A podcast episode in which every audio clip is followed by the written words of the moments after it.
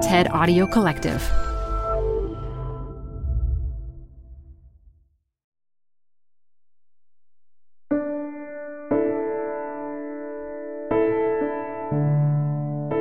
You know, this journey, um, I started the whole Star Wars journey being very sure of myself.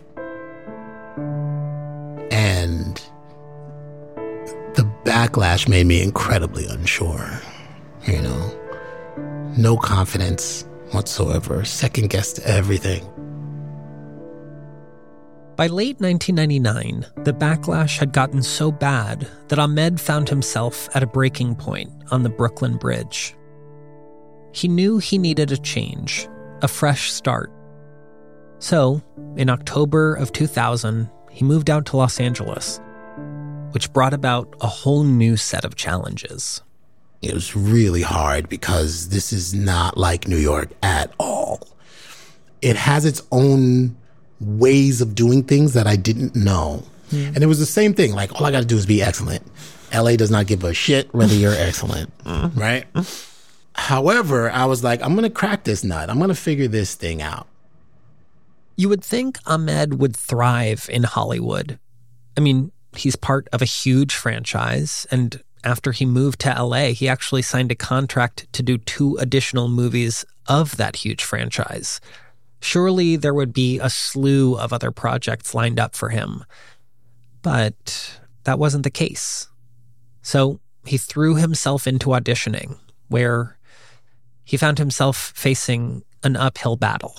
I really did the audition grind. There just wasn't a lot of things written for black actors on yeah. film and TV. I really wanted my voice to be heard. I didn't want to just be another black actor, which is what, uh, you know, the majority of LA work mm. is, right? You're not an individual. You are another black actor. So Ahmed was facing a scarcity of opportunities.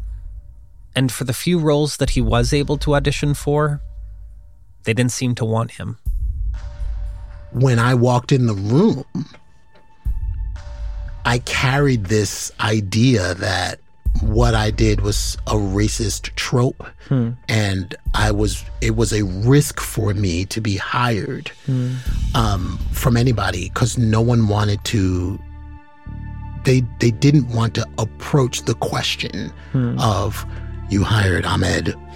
Why do you know that he mm-hmm. was this dot dot dot dot like i carried all of this baggage with me so most of the time people were just like yeah i just don't even want to deal with it and this baggage it made him feel like a pariah i was just trying to make people like me mm. right i wanted to make people happy i didn't want to have this animosity. And it was in every room I walked into. And every job that I went up for, everyone had to think about the backlash that I bring with it. So hiring me meant hiring the backlash, which was really detrimental to my career at the time. There's a common remedy we offer those who find themselves on the receiving end of a backlash ignore the haters. Now, this is a totally noble sentiment, and it helps distinguish us, the good, from them, the bad. How could they say such horrible things? We ask, clutching our pearls. Or at least I'm clutching my pearls. I don't know what luxury items you're softly stroking. Ignore the haters, ignore them. But what I've found through my own work is that by, in fact, getting to know the quote unquote haters, we can begin to understand how this happened in the first place and even defang the person who we might think of as one of them, the bad. So, for months, my producers and I tried to find one such person, a person who this story might cast as the bad guy. And after months of reaching out to people who fit the bill, no luck. Until one day when someone reached out to me. Can you hear me? Yeah, I can hear you. Okay, I just started the recording, just to let you know. Okay, perfect. Recording has started. So, so we're just gonna play it straight here. You don't want me to like play it up as a villain or anything like that. So not. I think what I'm looking for mostly is just to kind of hear the story from your perspective. Sure, sure. We've identified how the anti Jar Jar sentiment spread in the macro, how that sentiment went from fan forums to traditional media and ultimately to public consciousness. Um, so before we begin, would you mind introducing yourself and identifying your relationship to this story? Um, I'm Adam Gardner, and in 1999, when I watched Star Wars Episode 1, The Phantom Menace, I hated Jar Jar so much that I made the Jar Jar hate page. Today, it's time to go micro and get to know why one person started one website, while also hearing how Ahmed regained his footing in the years following the backlash. Welcome back to the redemption of Jar Jar Binks. I'm Dylan Marron. Don't go anywhere.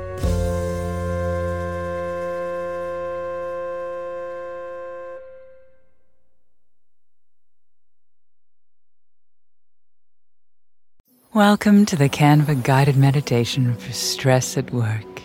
Impending deadline? Generate Canva presentations in seconds. So fast. Brainstorm got too big? Summarize with AI in a click. Writer's block? Release with Canva Magic Write. Magical. Stress less and save time at canva.com. Designed for work. When I was receiving a swarm of online hate, the very online hate that led me to make my podcast, Conversations with People Who Hate Me, there's this exercise I used to do. A lot of the messages and comments I received were through Facebook. So I would click on the profile picture of the person who sent me the hate and learn everything about them. Or almost everything. Enough. I could see photos they were tagged in, the movies they liked, memes they'd shared. And then I would gather these disparate pieces of biographical data in my mind, and I would use them as the foundation on which to build a backstory for my hater, painting a rosy fictional narrative into the gaps of theirs. I called this exercise the most loving story it wasn't to excuse what they'd written. On the contrary, it was for me. It helped me be less scared of a person who terrified me. It helped me reconsider someone who I really just wanted to block. The deeper I get into Ahmed's story, the more I find myself doing the same exercise, imagining the most loving story for the loudest critics of Jar Jar. Now, I'm not talking about the group of people who read Jar Jar as a racial stereotype, right? The film critics, professors, and media scholars. Because their most loving story is actually pretty easy. They saw racist tropes in a mainstream movie, tropes that I can imagine many of those critics battle in their own lives every day, and they wanted to flag what they saw. So I'm not talking about them. I'm talking about the true Jar Jar haters the people who made the websites, the websites that enumerated the many ways Jar Jar ruined the Phantom Menace, the websites that depicted fantasies of killing Jar Jar Binks. I'm talking about Adam, whose website did, in fact, feature a rendering of Jar Jar's severed head. Adam, who it turns out actually started the Jar Jar hate web ring that Ethan Zuckerman showed us. Remember that old method of connecting websites together? Yeah, Adam literally made that. But before he was Adam, webmaster of a Jar Jar Hate website, creator of the Jar Jar Hate web ring, he was Adam, Star Wars superfan. So, it's kind of hard to explain how into Star Wars I was back then. Like, I'd seen Return of the Jedi when I was five in theaters in 83. Mm. So I was really excited for episode one. So I spent a week and I made a costume, a Luke mm. Skywalker costume. So it was like my Taekwondo outfit upside oh down. Oh my God. So very excited to see this movie. Couldn't have been more hyped, right? Adam was an early adopter of the internet, so he was picking up on the anti Jar Jar sentiment that was brewing online. I was kind of aware that people didn't like this Jar Jar character, but I really tried to go into it with as much of like a, a, an open mind as I could. Hmm. Adam told me that he wasn't just going to buy into this trend, he had to see the movie for himself. And my reaction when I saw it was like, okay, this is fun. I'm enjoying this movie. And Jar Jar shows up. This guy's lame. Like he's, you know, he's annoying. He says like how rude. It's like like from Full House. It's like it's weird stuff, right?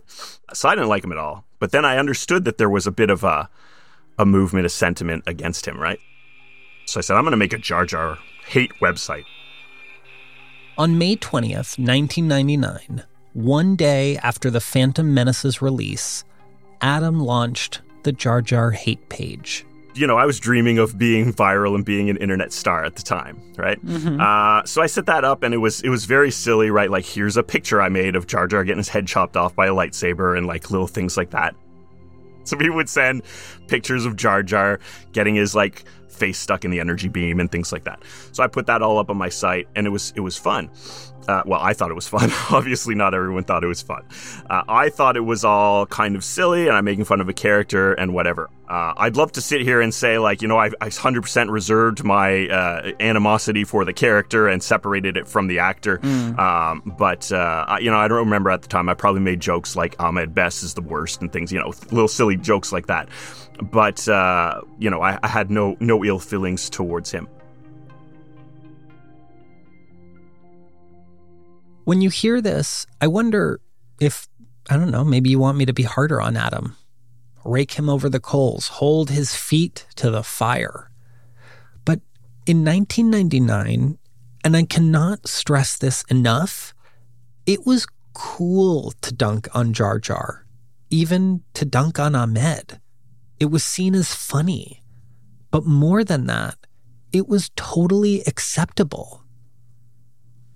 Think about someone who you could make fun of today without any repercussions. Someone who maybe you're encouraged to make fun of. Someone who, if your joke about them was funny enough, that joke would go viral.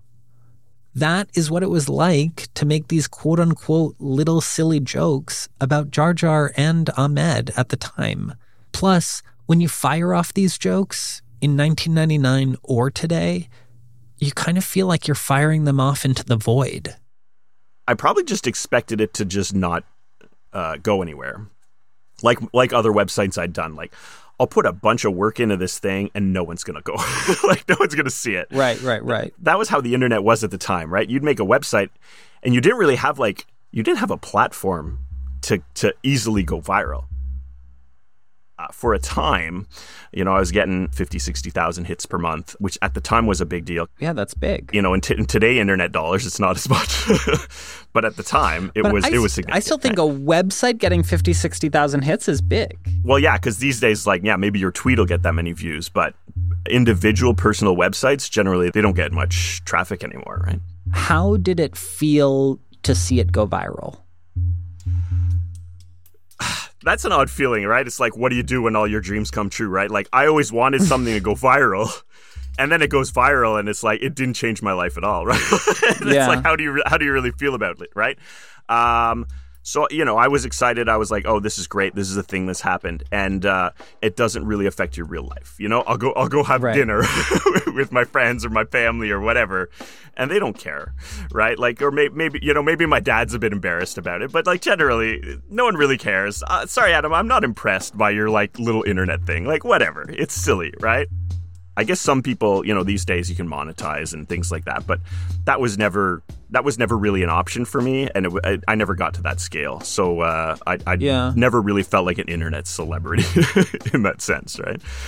But I think it's still the same thing as like the dopamine of seeing a tweet go viral. You know, I I get that you're not necessarily earning money from this, but there is something to be said about seeing something you created, you know, be seen by tens of thousands of people. Yeah, abs- absolutely. So right, so I put the tracker on the website, and I'd watch the I'd watch the stats, and I'd be really excited when when it would do well. Um, yeah, for sure, I went through that cycle, and at the time, I was pretty young. I was 21 at the time. I was in university. I rem- I remember going through that and being uh, and being really excited for it. But then I'm kind of like, well, what do I do with this?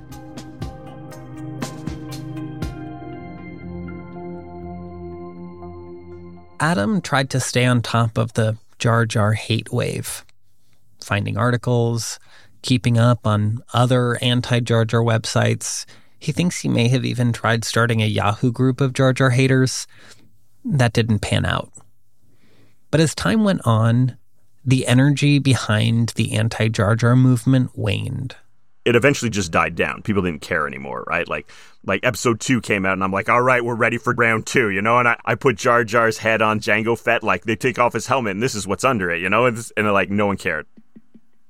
Maybe the momentum waned because of time.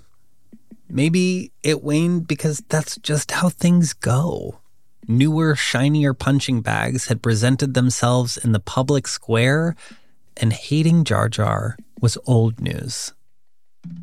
Adam's own energy waned too. I wasn't really putting the work in at the time. Like my my heart wasn't in it by 2002. My heart wasn't in it like in '99, right? You know, like I you you ride the wave and the excitement, the dopamine, and that that moment had passed. The most loving story we can paint for Adam is this. He was a tech savvy Star Wars superfan hungry for internet fame, who finally found a taste of it in a Jar Jar Hate website. And then he found out the sad truth about internet fame that holding onto it is impossible. That the thing that made you famous is a trend which, like all trends, by definition, will eventually pass.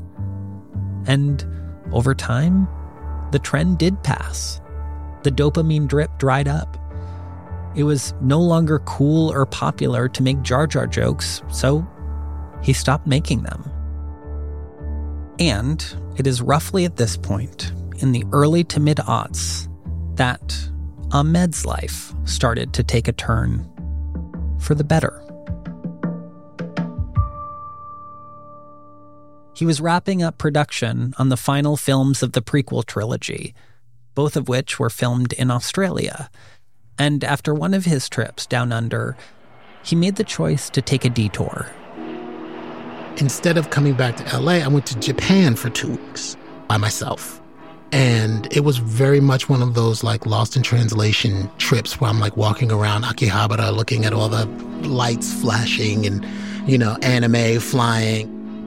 And I was just like, this place is amazing. And I just love doing this and I love exploring. So I decided that when I got back, I was going to do LA my way. So, um, at the time, I had an agent and I let my agent go. I let all my agents go. And I was like, uh, I'm gonna just kind of do my thing.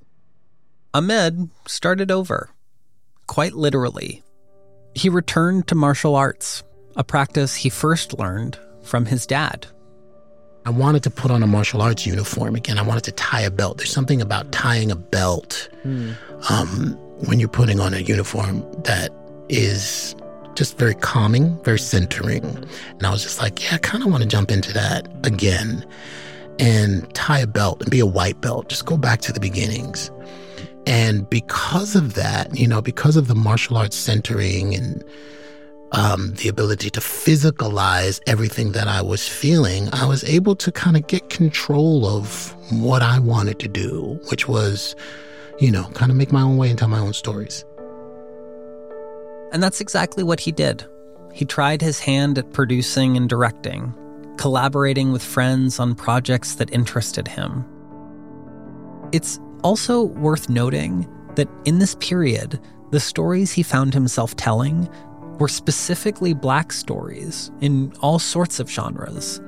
One about closeted gay black men hooking up on the down low, another about black women just living their lives in Los Angeles, and even a sci fi comedy called The Nebula about a starship with an all black crew. And in this era, Ahmed experienced two big life events. He got his black belt, and his son was born.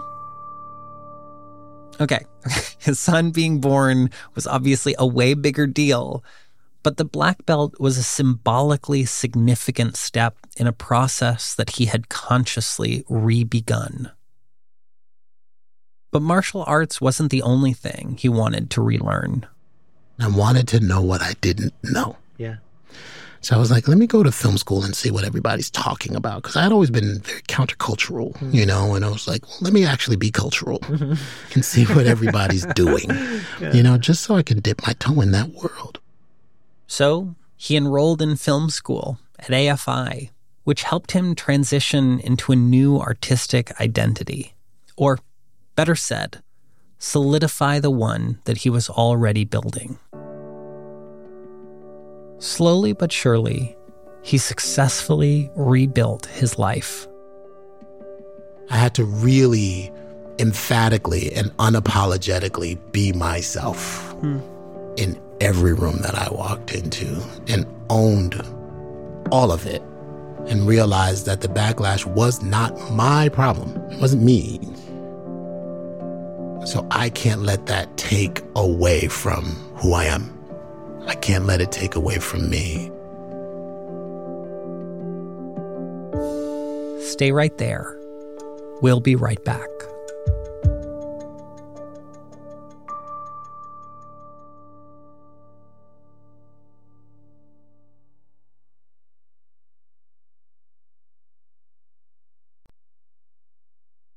Ahmed successfully found his stride in the decade following the Jar Jar Binks backlash he came back into himself. He reconnected with old practices and he strengthened new ones. But how did Adam evolve in the same period? Looking back now, do you feel differently about all this stuff? In a way, yes. Um, at the time, I did not consider, when I'm making fun of Jar Jar, that there is a real person behind that character with real feelings who could who could who could be hurt by that.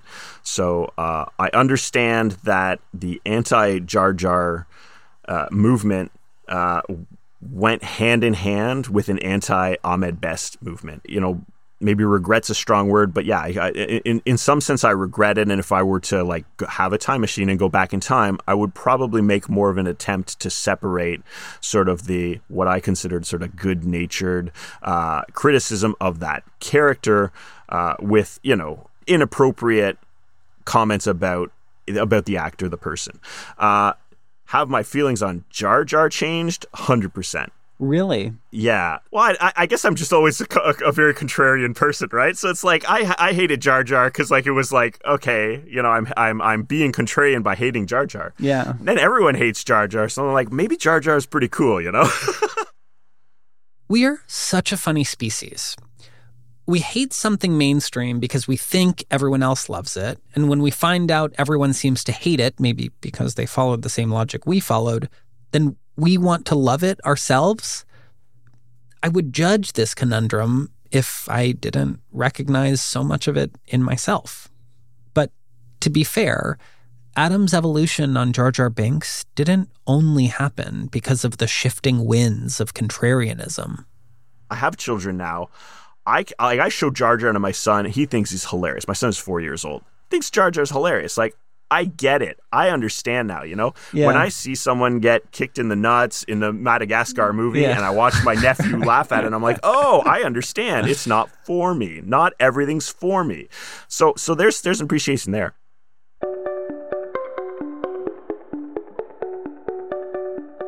I'm curious how the Adam of today, 2023 Adam, has changed from 1999 Adam. Oh boy. A little less hair, a little more wisdom, a different sense of humor. uh,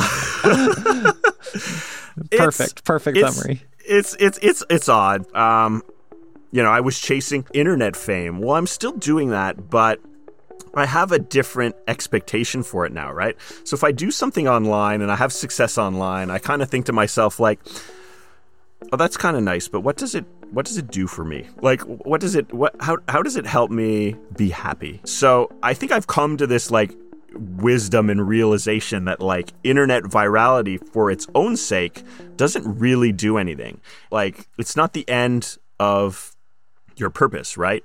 And I think a lot of people um, back then and still today, they kind of chase that, right? Um, you chase that virality for virality's sake.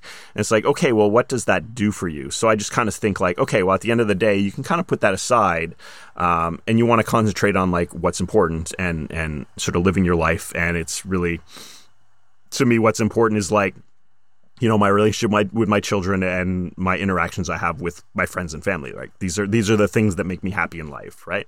And they are yeah. facilitated, but mostly not related to anything online.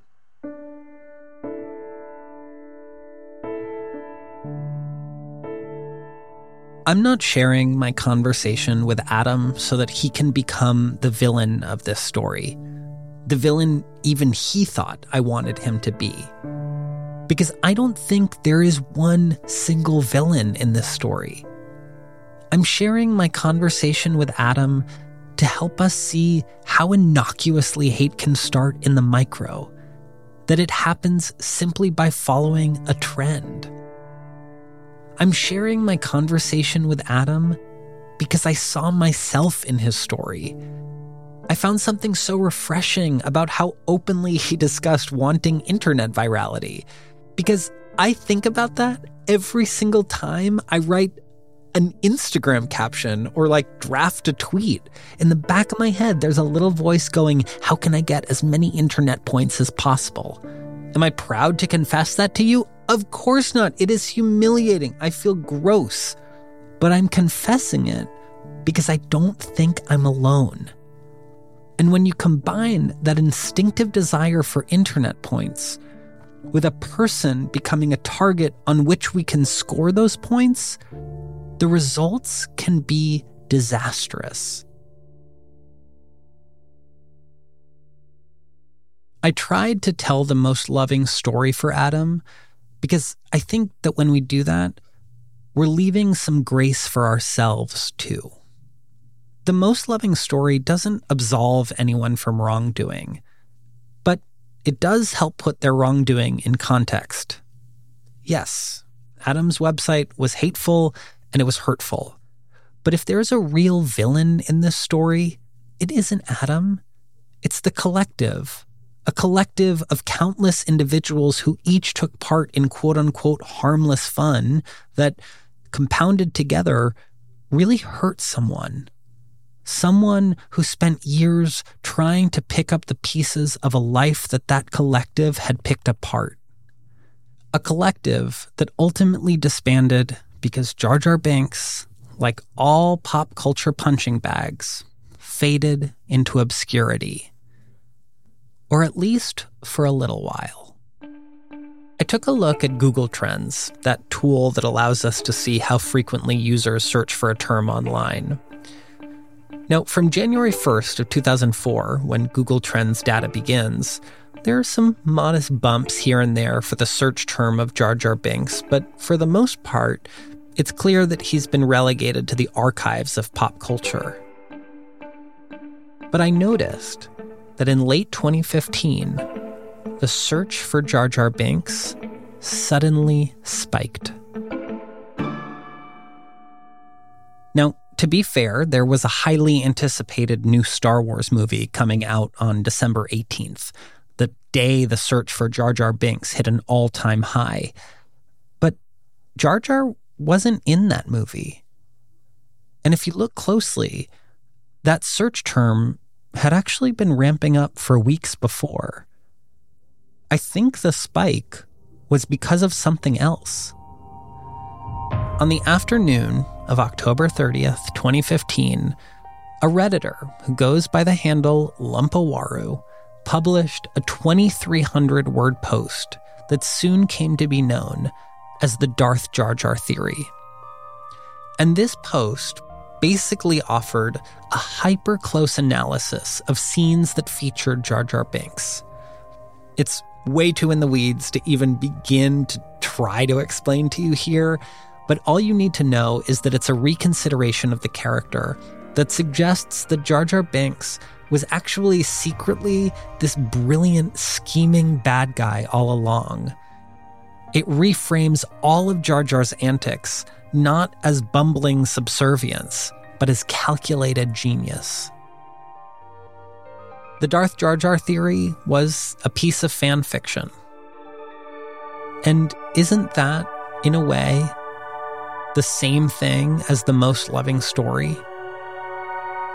Fan fiction takes disparate pieces of actual data, weaves a story throughout it, and says, hey, what if we look at it this way? And, as most loving stories do so well, it invited people to reconsider a figure they had once written off. And this theory took off quite quickly.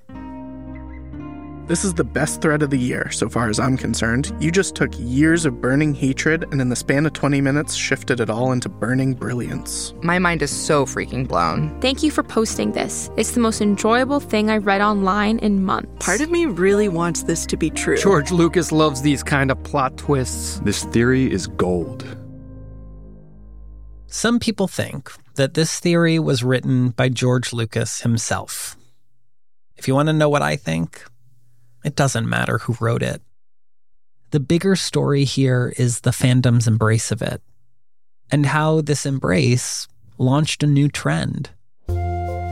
Hating Jar Jar may have been out of style for a while, but reclaiming Jar Jar was now in, which I believe set the stage for what came next. I didn't think anybody cared about my story. I think that I was just like, you know, oh, well, that guy. That was something. Hmm. Too bad, you know? But yeah, it was it was great to see that there was some empathy out there. It's like finally that thing that George Lucas said to you of like, get ready, this is going to change your life. Mm-hmm. Is it like now that was finally coming true? Yeah, it took a while. It took a while. The Redemption of Jar Jar Binks is a part of the TED Audio Collective. It's produced by Amy Gaines McQuaid, Jacob Smith, and me, Dylan Marron. Our editors are Banban Cheng and Michelle Quint. Additional editing by Jimmy Gutierrez and Alejandro Salazar. Production support from Roxanne Hai Lash. Mastering by Ben Tolliday, who also made our theme with help from Jason Gambrell. Additional production help from Nisha Venkat. Fact checking by Paul Durbin with Julia Dickerson. Special thanks to Greta Cohn and Dan O'Donnell.